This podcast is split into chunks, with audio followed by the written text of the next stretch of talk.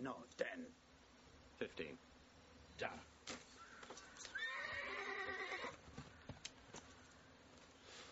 Very good. Cheers.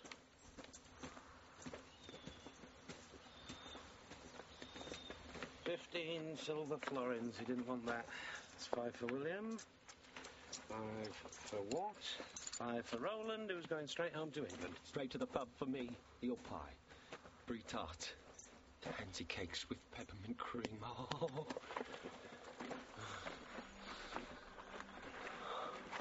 We could do this. Do it. We've done it, boy. That's silver in your hand. No, I mean, we can do this. We can be champions. Give us your coins.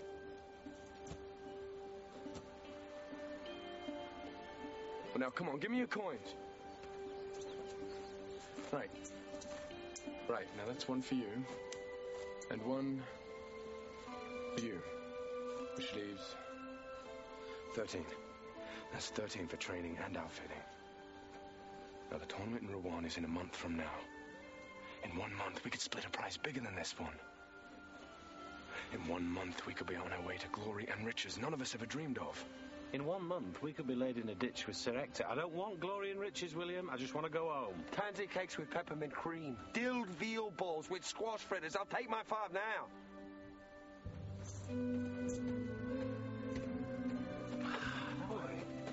Oh, wait up! You're going the wrong way! Ah, but you can't even joust. Well, most of it is the guts to take a blow, to strike one. Guts I have. And technique? I have a month to learn that. Besides, the sword. Name a man better with the sword than I. In the practice ring. You're not of noble birth. Well, so we lie. How did the nobles become noble in the first place, huh? They took it at the tip of a sword. I'll do it with a lance. A blunted lance. Oh, no matter what, a man can change his stars. And I won't spend the rest of my life as nothing. That is nothing, and nothing is right where glory will take us. We're the sons of peasants. Glory and riches and stars are beyond our grasp, but a full stomach, that dream can come true.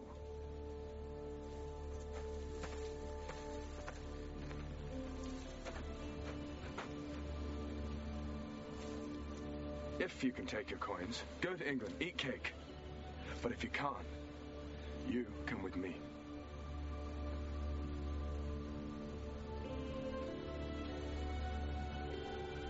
You see, money doesn't matter.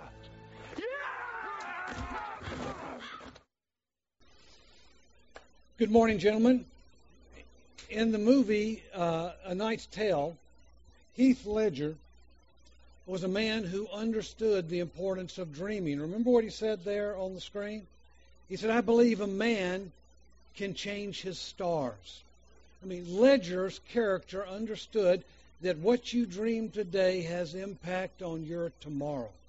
Now, last week I asked you guys to begin dreaming, to dream about the adventures that you felt like God wanted you to have throughout your life. And to help you with that, I gave you a tool, uh, a piece of paper to help you dream. I likened it to the North Star. It's more like a compass. You could call it a life compass that you begin working through. And now, today, what I want to do is describe some adventure busters that every man has to wrestle with that'll keep him from dreaming and experiencing the adventure God has for him. Uh, but before I do, I, I want to just answer a few questions that came up last week. So this is in a way of clarification. Uh, first, what I gave you on that piece of paper, or I want to remind you, is just a draft. It's something that's going to change over time. It's something you'll continue to work on throughout your life. So I want you to write in pencil. And if you've written in pen, I've got more sheets I can give you. So you shouldn't have any problem there but it's something that you kind of fill out in pencil and you'll review it throughout this year. You'll rework it. You'll erase. Uh, you'll change things. In fact, you'll do that over a lifetime. As I've taught this, I've changed mine consistently over my life over the past 20 years as that dream begins to clarify and begins to materialize. And secondly, the questions that I gave you, uh, well, there's a little confusion, or you may feel a little confusion about them because they seem to overlap at times. For instance, one of the questions is, before I die, I want to do something. So, what is it that you want to do? What are the things you want to do? But another question, I said, before I die, I want to uh, enjoy something. Now, do and enjoy kind of sound like the same thing, don't they? But but they are different. When I say do, I'm talking about things you want to accomplish. Uh, they're goals you you have set. Uh, in other words, you might say, before I die, I want to experience that noble cause you've been talking about. I don't have any idea what that is, but I'd like to experience it. So you write down, I want to experience, I want to, before I die, I want to find the noble cause I can give my life to. That's what you write down. So it's something that you want to accomplish to do. Now, or you might write down, uh, before I die, I want to learn to fly. That's an accomplishment. You want it, so you write down, I'm going to take uh, pilot's lessons and get my pilot's license. Those are things you want to accomplish. Now, the word enjoy is really talking about things you want to experience. In other words, you you don't want to just fly a plane. You want the experience of jumping out of a plane. So you're right down there, well, I would like to learn to skydive or have that experience of skydiving, jumping out of a plane. And that's part of your adventure. So let, let me just clarify each of the categories for you. Before I die, I want to do to want to be, that's personal development. Secondly, before I die, I want to do, that's some kind of accomplishment. Third, before I die, I want to have. That's some kind of possession. Before I die, I want to help. That's something you want to do for somebody else. It's focused on others. Before I die, I want to enjoy. That's an experience you want to have. And before I die, I want to leave. Now, that could be memories. It, it could be uh, the, what you want to deposit in the life of other people, the kind of a person you want people to remember you as that contributes to their character. Um, but you want to leave this in the lives of others before you die. So the be, do, have, help, enjoy, leave, uh, kind of help you um, define those more succinctly. So when you finish, uh, you want to be able to say, these are the dreams that are worth passionately pursuing with my life. In each of those categories, you ought to have at least one thing, but you could have three, four, five things listed there. So you look back over the past, say, 20 years from now or 30 years from now, and you look over, back over the past 30 years, you can conclude, well, I lived a good life. That was a life worth living. Uh, I lived that life and I've done it with no regrets. So the more you work on this, the time you spend, the clearer the vision becomes. It begins to materialize in front of you. Suddenly you see things you couldn't see before. In fact, did you know Proverbs 29 speaks of um, this life compass? It says it succinctly. It says, without a vision, people perish. Now, that word perish means out of control. In other words, uh, you become driven by the events of life rather than scripting your future in a noble direction. And this project I've given you to work on throughout this year on that sheet of paper is really a place you can capture the dream that you want to see fulfilled, a way you can uh, well script your life so you accomplish exactly what you want to accomplish, what you think God wants you to accomplish in your life.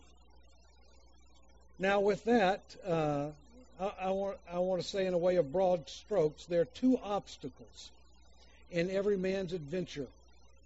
And I want to cover those this morning. And the two obstacles will undermine and undercut the adventure for every man if he's not careful.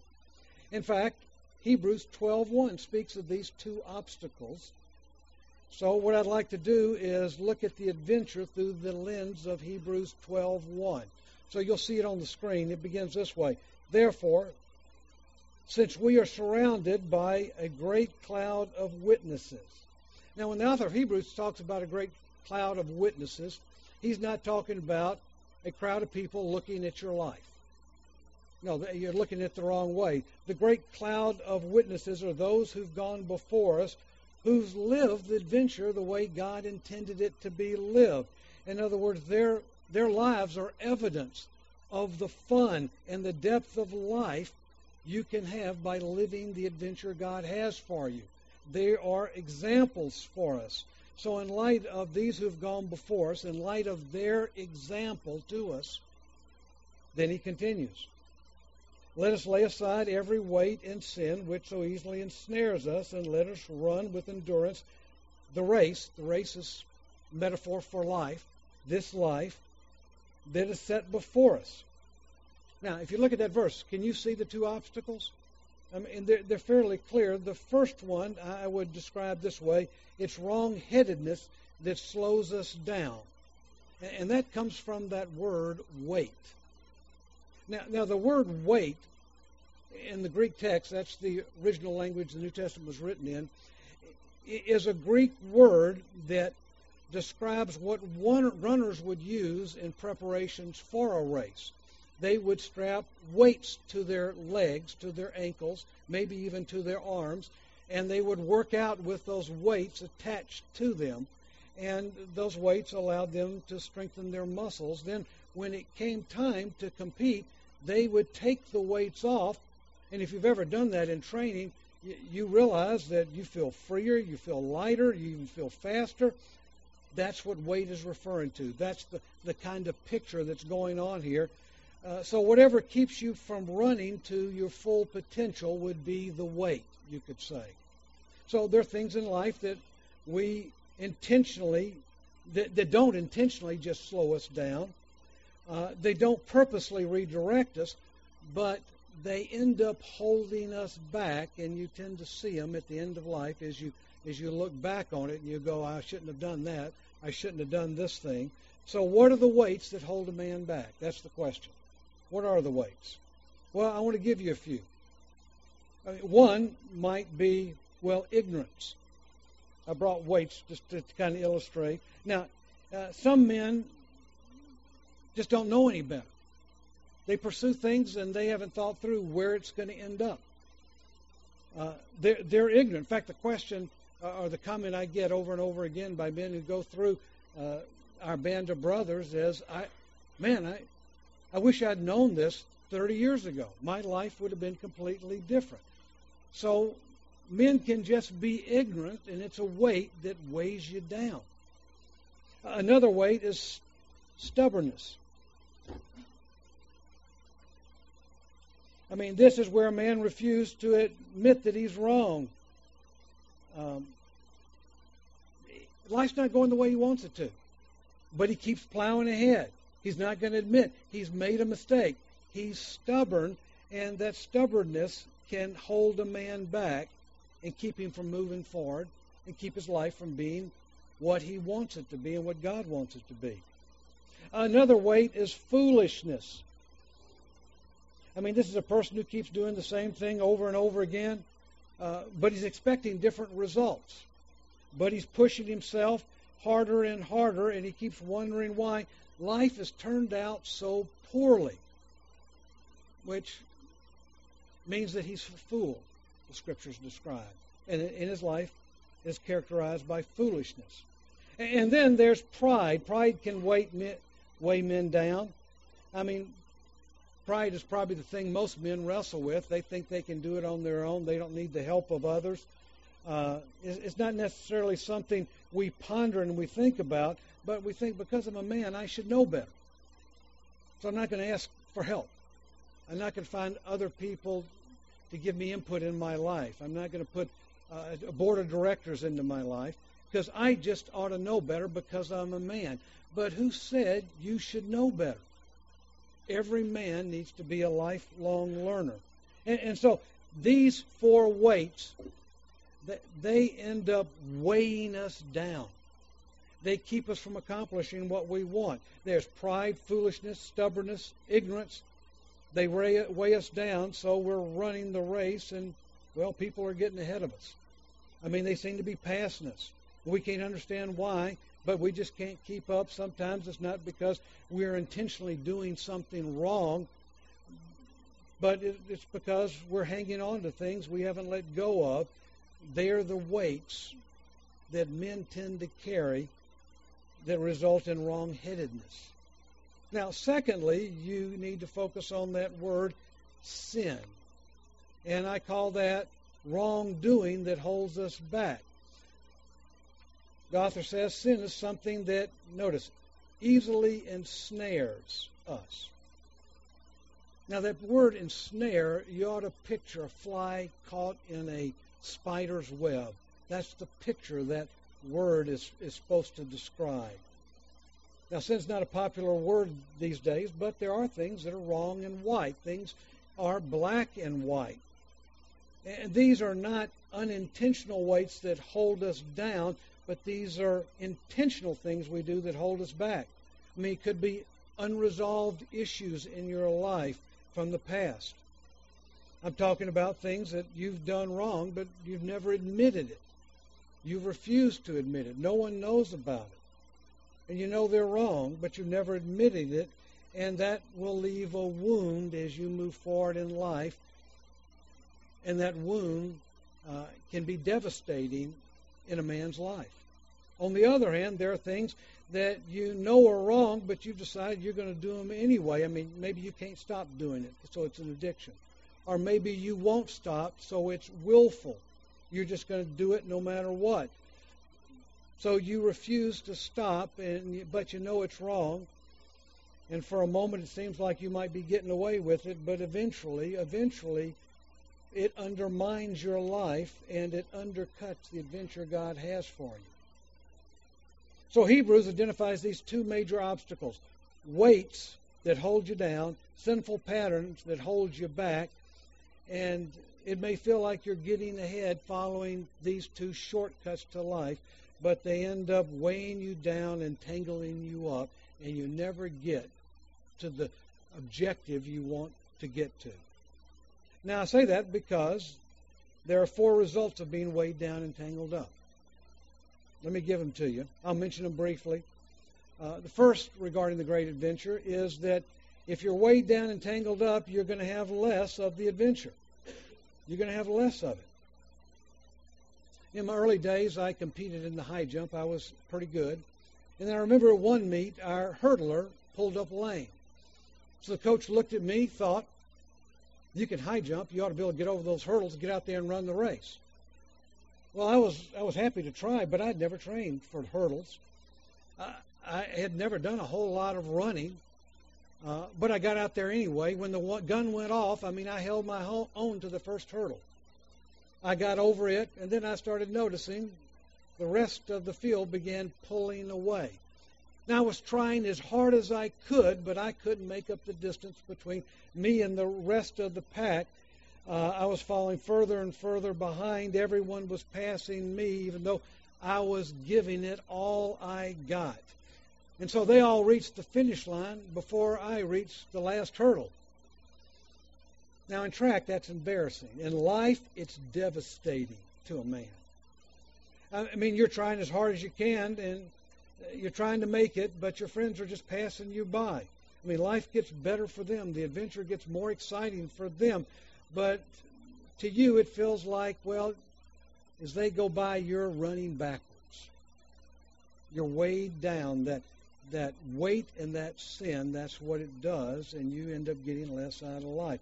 Second result of being weighed down and tangled up is hard rebuilding. I mean, hard rebuilding is where you find yourself digging out rather than enjoying life. So you're digging out of life the mistakes you made rather than enjoying it. I mean, it's hard, to say at middle age, say age 45, you look back on your life and it looks like the World Trade Center after the collapse. It's just one big pile of rubble. So you've got to focus on removing the rubble. You don't have time to focus on the adventure God has for you because of mistakes you made in the past, things you should have let go of, things you should have taken care of. And that's being weighed down and tangled up. it creates a catastrophic hole. And some men spend their whole life trying to rebuild the mistakes they made in the first half of life. And life feels heavy and confusing, and that's what hard rebuilding is talking about. Uh, then it moves into bondage. You can see these kind of build on one another. The bondage, you feel trapped, you're stuck, you can't get out. Remember that phrase? I've fallen down, I can't get up. Well, that's you. I mean, you're in bondage, and then bondage moves to the last step, and that's despair. You're stuck, you can't get out. I mean, you wonder, is life always going to be like this? It feels hopeless. It's the polar opposite of what God wants you to experience, but that's what happens when you're weighed down and tangled up by these things that encumber you. Now, that, that's kind of a broad overview uh, of the, the, the race we're in, the path we're on. And what I want to do is give you some specifics. And those specifics are going to be five adventure busters. And these five things can destroy the adventure in a man's life. It's going to be very specific. Now, I'm going to give you the first two today, and then I'm going to give you the next two next week, and the last one the final week. And I want to explore these first two adventures with you. And we'll start with the one that is really the most subtle. Men don't even know it's overtaken them, and I'd call it the double life. The double life. I'm talking about living a life of duplicity. Most men hear that and they say, well, that one's not me. But that's the problem. The double life is difficult to spot, it's difficult to put your finger on.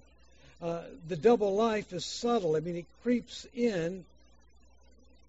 Now, the opposite of duplicity would be integrity, which means everything is integrated. In other words, it's all tied together. Did you know a man, every man in this room, has three faces he wears simultaneously? There's the public face every man sees. There's the private face that you and a few, few friends see. And there's the personal face that only you see. It's the deepest part of you. It's who you are at the core. Now, the closer these three faces are knit together, the more integrity you have. In other words, the more integrated your life has become, and as a result, the healthier, more wholesome, and consistent your life is. On the other hand, the further apart these three faces, the further they are apart, the more hypocrisy that's in your life. You become compartmentalized. And when a man's life becomes compartmentalized, uh, it's characterized by inconsistency. And when it's characterized by inconsistency, it leads to conflicts in life, conflicts with people and in circumstances. In fact, James, in the book that bears his name, he describes it, I think, as good as it could be described. He says, A double minded man is unstable in all his ways. All his ways. So I want to diagram for you what that looks like. So if you put in a diagram, uh, on the functional end of the diagram of the continuum, there's that's the integrity end down here. On the dysfunctional end, well, that's the duplicity side of things. And there's a scale between the two. And so, what's exactly on that scale? Well, I want to give you three ways to categorize that scale. On the functional end, you have stated values that are consistent with actual behavior. behavior. That's the functional end. In the mental, you have stated values that ebb and flow with actual behavior. And then on the opposite end, the dysfunctional end, you have stated values that are in conflict with behavior. So your life ends up somewhere on here. So how does that play out in life? Well, let's talk about marriage. If you're on the far right end of the spectrum, the functional end, then you're living consistently by the values you say you live by, the ones you embrace, and uh, the and that consistency uh, leads in your marriage to health.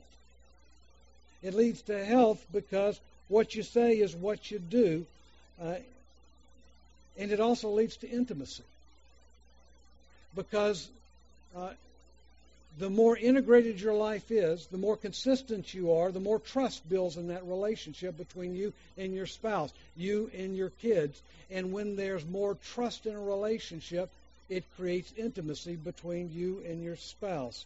So, uh, so if you are integrated with your with yourself and your what you say is what you do, then you're living a more consistent life. And what your wife sees and hears matches what she sees you do. And that builds trust, and trust is the really the foundation of building intimacy. On the other hand, if you're on the dysfunctional end, uh, end of that scale, uh, then your marriage is going to be shallow. You're living a double life, and that's going to create instability in your life.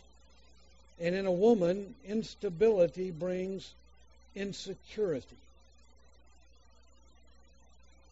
And insecurity causes her to have to think about protecting herself, to rescue herself. And that brings about conflict that creates shallowness. It's just the natural flow of relationships. What about the area of children? If you're on the functional end, you have healthy children because they grew up with consistency. And as a result, you're going to be they're going to be healthy in terms of their emotional life, their social life, their relational life. They grow up in a home that's integrated, and so you naturally have healthy children. On the other hand, a child grows up in a dysfunctional side, he's going to be wounded. Not long ago, a man was telling me about how he really admired and wanted to be just like his dad growing up. And then he said, I remember the day I learned about my dad's affair. And everything I knew about my dad just went crumbling down. His image collapsed into just a black hole in that one moment. Suddenly, he said, in a matter of minutes, my life felt unstable, non integrated, compartmentalized, and the young man wasn't sure what to do with that. It creates dysfunction in a child's life. It just does. You see, children get wounded in dysfunctional, double minded homes. You can count on it. Okay, what about the area of noble cause, let's say?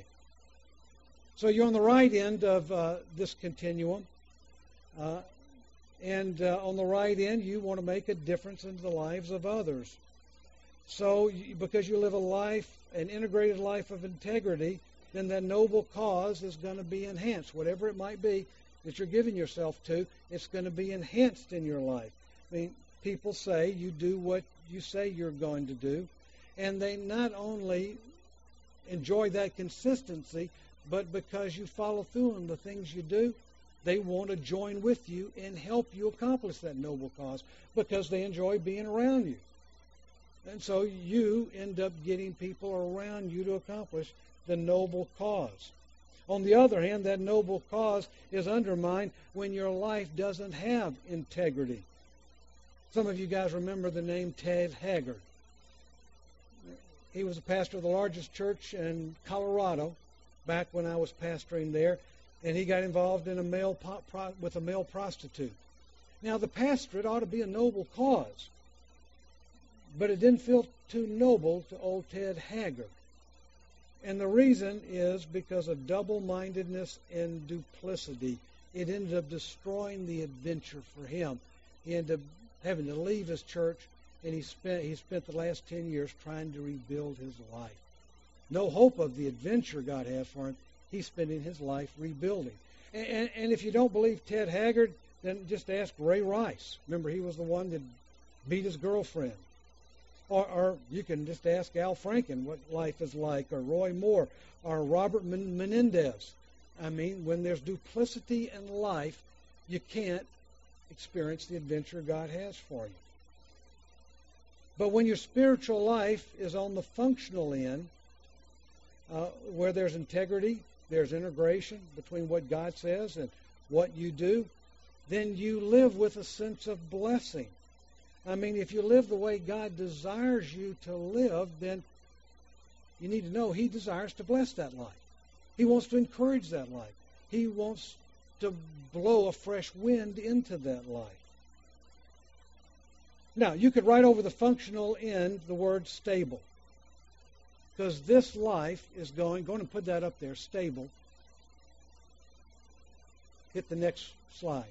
There we go. And you could you could write over the dysfunctional end unstable.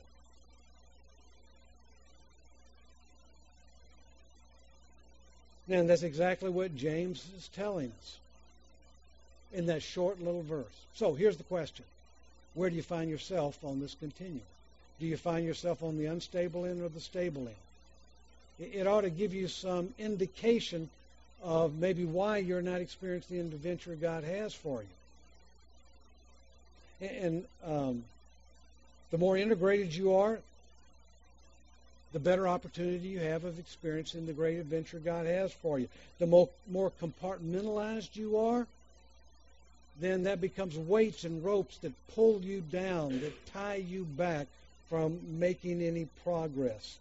They hold you back from what God wants. By the way, the older you get, I mean, the subtler the double life is. I mean, there's not a dad in this room that didn't have the experience of correcting their son or daughter and saying, now, now, we don't do this. You don't do that. And then you hear that little voice in the back of your head saying, well, you, but you do it. You do it all the time. It's subtle. It creeps into our lives. The double standard. And before we realize it, our lives are compartmentalized. So I'd say beware of the double life. So as we summarize, I could say there are three implications of this. First, the greater the separation between the public face and the private behavior, the smaller our capacity for adventure.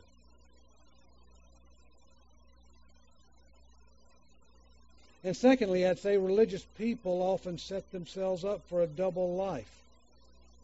In other words, it's easy to go to church Sunday after Sunday and acknowledge the great truths of the faith, but stop fitting them into our lives.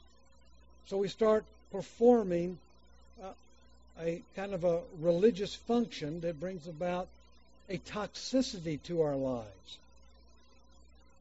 It was meant to uh, bring about honesty, authenticity, and openness.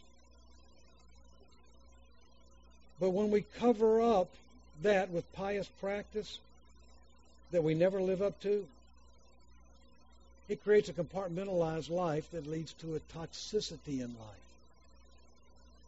And you'll never experience the great adventure. And then finally, I mean, this one is just logical sense. Integrity is just a plain, old, healthy way to live. I mean, it simplifies life. It keeps life from getting too complicated. So the, the question is, how do we guard against uh, the double life, this duplicity? Well, first thing I think, every man needs to draw some conclusions about life, and the best way to draw conclusions about your life is to write them down as written convictions.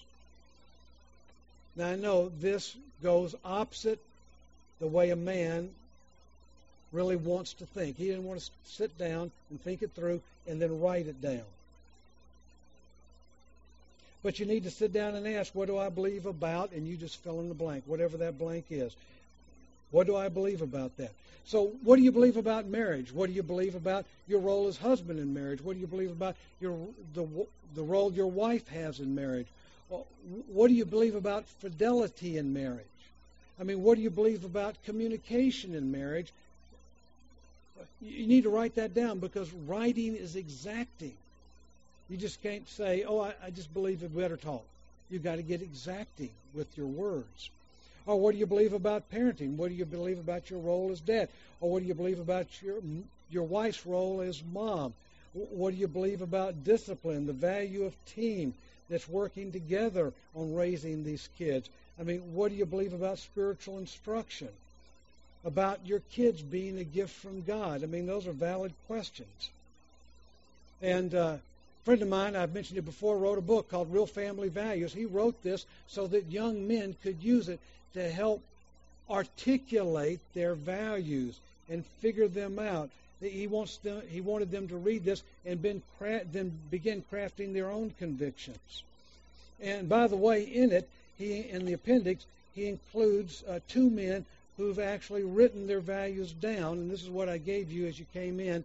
Uh, I want you to to have this so you could read it through and go, oh, that's exactly what Doug's talking about. I see, and you'll notice these two men took the time uh, to write out uh, their values in life as it pertains to family or as it uh, pertains to kids. And so I want you to take this and you'll see exactly what I'm talking about.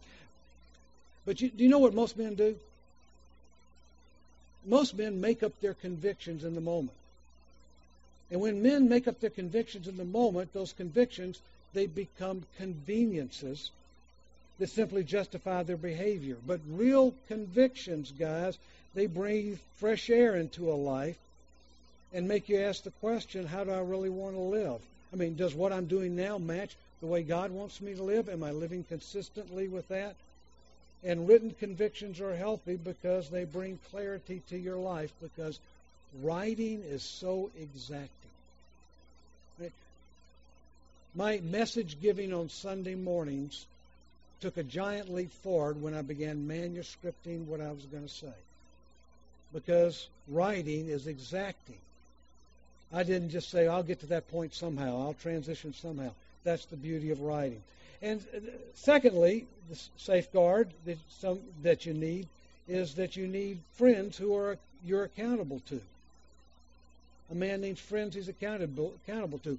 Now, I've mentioned this before. I think every man needs a personal board because life is a team sport, and without a team, you're not going to do well. So, do you have a couple guys who know you and can advise you and warn you? Men like that become really lifelines in your life. And you need to name who those guys are. In fact, Proverbs 27:17 speaks to that when it says, "As iron sharpens iron, so a man sharpens the countenance of his friend." And in that same chapter in Proverbs, it says, "Faithful are the wounds of a friend." Both of those passages come out of Proverbs 27.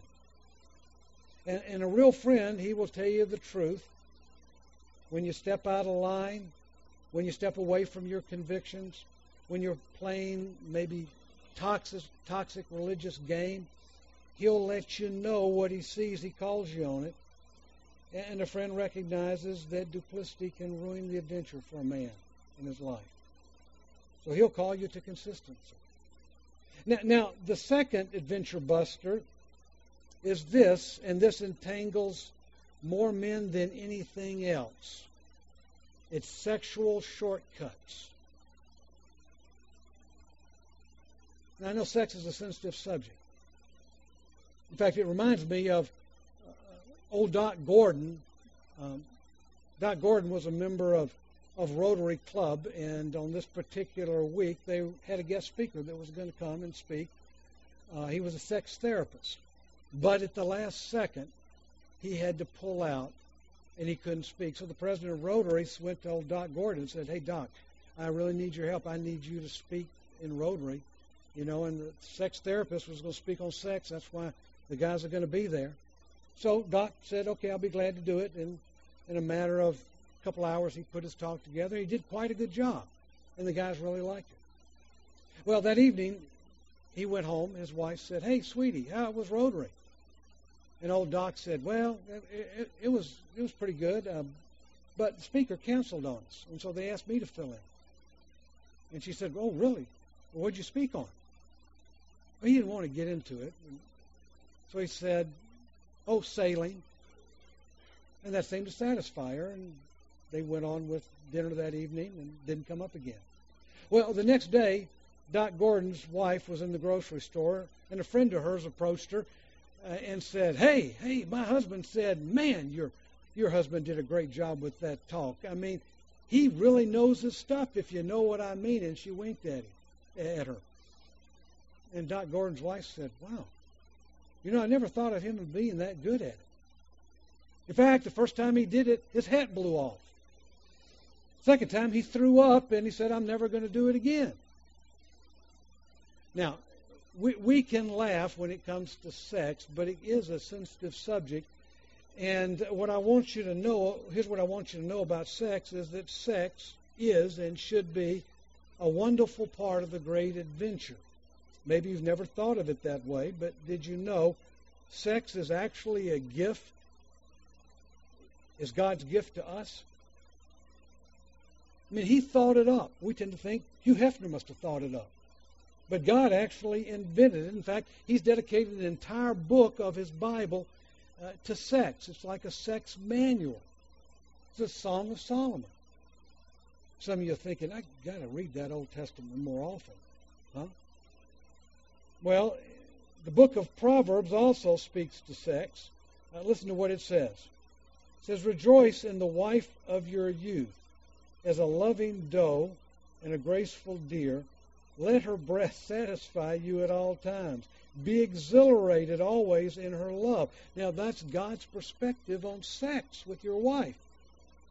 We, we tend, as Christ followers, to not even talk about sex, and yet God invented it, and it's there for you to enjoy. And it's important to know, secondly, that great sex is the union of souls as well as the union of bodies. When you think about it logically, there's only so much surface area to a woman's body. So, sex has got to involve something more than just body to body contact. In fact, the scripture says that it's more than the uniting of two bodies. The scripture describes it as the uniting of two souls. And the greater the union of these two lives in trust and mutual pursuit, the greater the physical union in sexual relationship. Did you know that? It's not, I'm doing this to please myself. It's built um, on mutual pursuits and trust being built in your life. Now, that's what creates deeper and uh, more significant experiences and exhilarating sex with your wife. It's because you're going deep in other areas. It's more than the uniting of two bodies, it's the union of souls and lives together. So you need to know that third, great sex has boundaries. And Paul put it this way, the church at Thessalonica. He said, Each of you should know how to possess his own body in honor, not in the passion of lust like the Gentiles who do not know God, that no one should take advantage of and defraud his brother in this manner. Therefore, he who rejects this does not reject man but God. Now, sex has boundaries. God set boundaries so that sex can be exhilarating. It can be the adventure God meant it to be. So, number two says sex can also be a stumbling block to the great adventure. I mean, that probably doesn't surprise you. Guys, I see it all the time men who think sex is going to give them life, but it doesn't. Who think internet pornography is going to be where life is found, but it ends up being empty and hollow. It, it ends up producing a cheap thrill, and it just undercuts the very life that man really wants for himself. And rather than giving life, what it ends up doing is producing shame and guilt, regret, and it can run into addiction. It ruins families and reputations, and it robs you of what God intended rather than what you think it invests and it exhilarates. No, it destroys any investment in any exhilaration over time. You listen to the warning Proverbs gives. This is rather eye opening the author of Proverbs says, With her enticing speech, she caused him to yield. With her flattering lips, she seduced him. Immediately, he went after her as an ox goes to slaughter, or a bird hastens to the snare.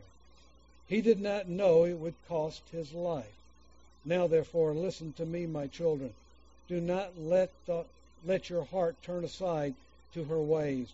Do not stray into her paths, for she has cast down many strong men. Wow, what a statement. She has cast down many strong men. So why do men falter when it comes to sex? Why do they screw up? Well, let me give you four reasons. They falter because of foolish, a foolish fantasy that is ignorant of the consequences. That's one of the reasons they falter. They don't pay attention to the consequences. You know, I love to duck hunt.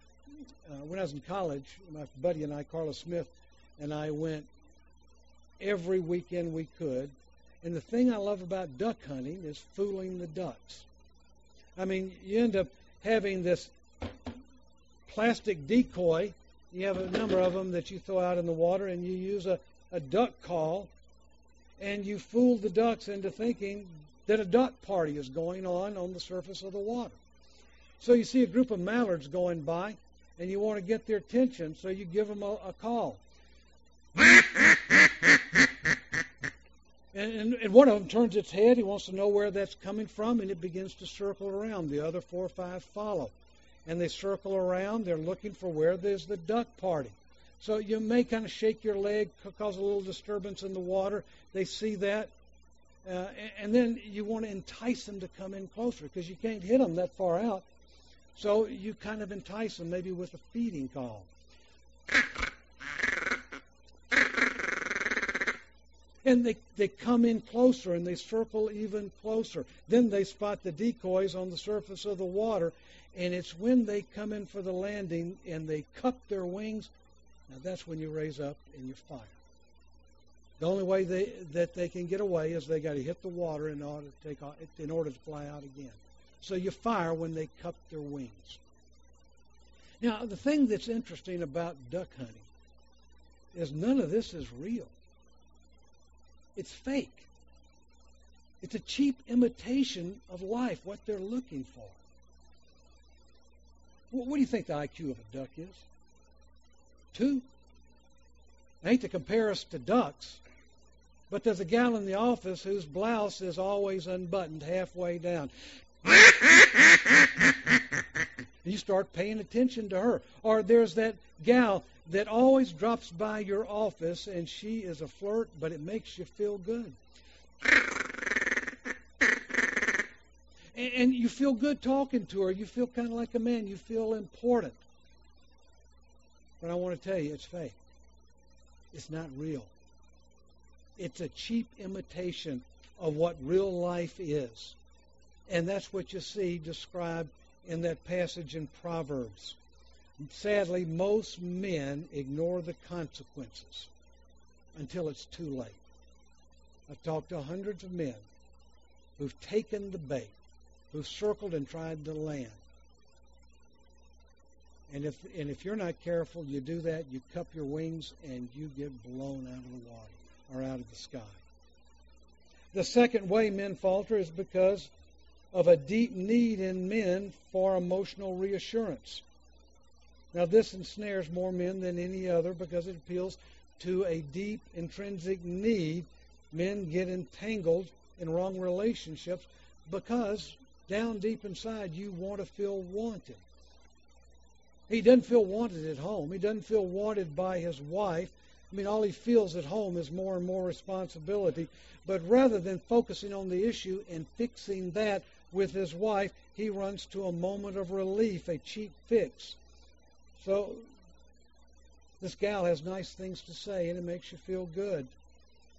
I mean, it makes you have a sense of importance, and she affirms you in a number of ways.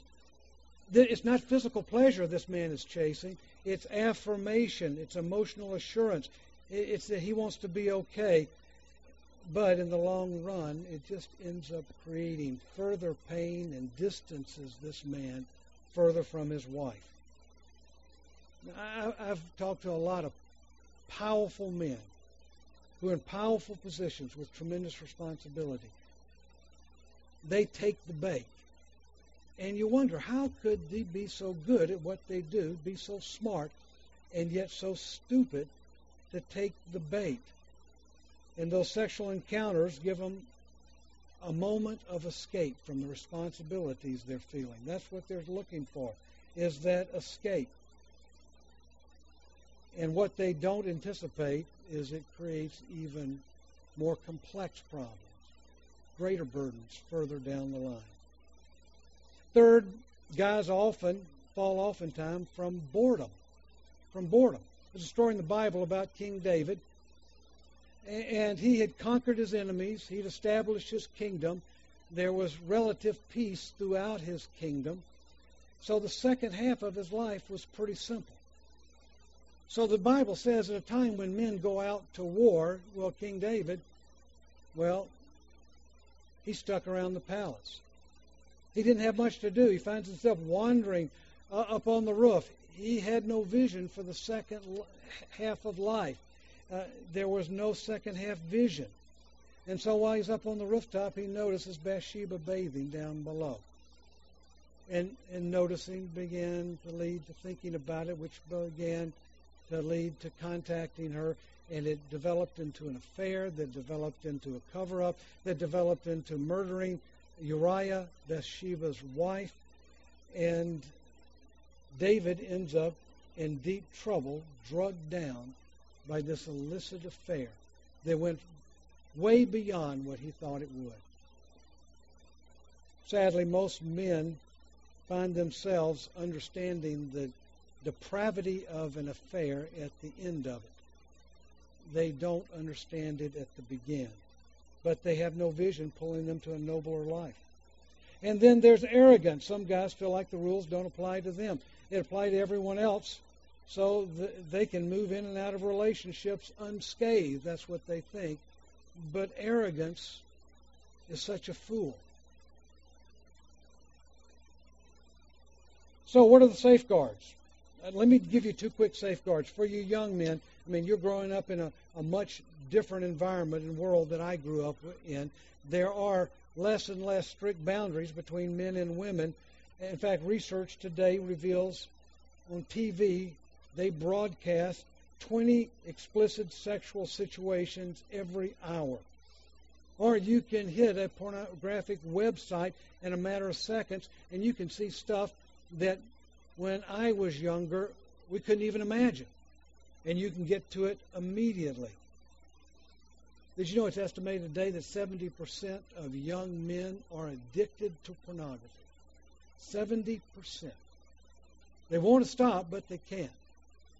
They keep making deals with themselves. They're not going to do it anymore, just this one last time, but they keep going back to it. That's seven out of ten men. So here's the question How can a young man live the great adventure and keep his life pure? It's going to take both. How does he do that? Well, that's the very question David answers in Psalm 119. In fact, in verse 9, he asks it this way How can a young man cleanse his way? And then he gives the answer by taking heed according to your word. So what he's saying there is that for young men, it's going to require faith. Now, I don't want that to sound like a trite answer. The psalmist says it's going to, re- or, or not the psalmist, but the writer of Proverbs says, or is the psalmist who says it's going to require faith. But faith in what? It's faith in God's word. So if you're a young man, if you want to live life well in the first half, you're going to have to roll the dice and risk everything on what God's Word says by faith. Then you're going to have to do that over and over again. You're going to risk it all on faith because the culture will always mislead you. The culture will pull you a different direction. So you get to middle age, and if you've lived by faith in the first half, as you look back over life, then you begin noticing the rubble of your friends' lives who didn't live by faith. And suddenly, this life you lived by faith is now substantiated by actual facts of what happened to this guy's life and that guy's life. And his life ended up a mess. I'm glad I'm not like him. So, what you began by faith ends up being lived out by fact. In other words, you see examples of why it's true. And you end up being glad you lived the way you did. That's the way a young man has got to conduct his life in this day and age. Now, for the older guys, you need to make time to love and enjoy your wife. And you got to circle that word time. One of the biggest enemies in marriage is lack of time. The other is rut of routine. Time and routine. I mean, after a while, you get into this routine of working. She's in the routine of her responsibilities, and you're just grinding it out, and you're both tired and exhausted. You're you're not planning special things. You're not engaging in conversation with one another. And when you talk, it's just maintenance talk. So you've got to get away with your wife often and have fun. And if you do that regularly and you do it consistently, then rarely does a man come to the end of his life and say, My marriage was terrible. No, he, he has created an environment where a marriage can grow and your marriage ends up being great over time. And your sex life, on top of that, ends up accelerating. In fact, some of you guys are old enough to remember uh, two quarterbacks that played in the NFL back when I was young. I mean, the first is Joe Namath. Remember, he played for the Jets. Second is Roger Staubach. Some of you are old enough to have watched him play. Others of you can just imagine uh, what they what they were like. But they were both great. And uh, Roger Staubach was asked by a re- reporter one day. It was Phyllis George on national television. She said this, Roger, how do you compare yourself to Joe Namath, who seems to have a different girl on his arm every night? Well, Roger thought for a moment, and then on national TV, he said this Phyllis, I have no doubt that I'm as sexually active as Joe. The only difference is all of mine are with one woman. Did you hear his words? That's a man living the great adventure. But to have the great adventure, you've got to have a vision. And that vision has got to go beyond what you do, what you have, what you want to be, what you want to leave, what you want to experience. It's got to include a vision, not just what you want, but what you have to avoid. So those are two adventure busters that plague every man's life. I'm going to give you two more next week, and we'll end on the fifth one after that. Now, I do have, want to remind you to keep working on, go to the next screen. Next screen. You go, you go forward. Don't forget to keep working on your life compass. Spend some time maybe brainstorming, thinking about that. And uh, be sure and pick up one of these, read it through. This is going to spur your thinking in the area of life and family, um, and I think it'll stimulate some thought. So enjoy your small group, guys. See you next week. We just got two more Tuesdays before Christmas break.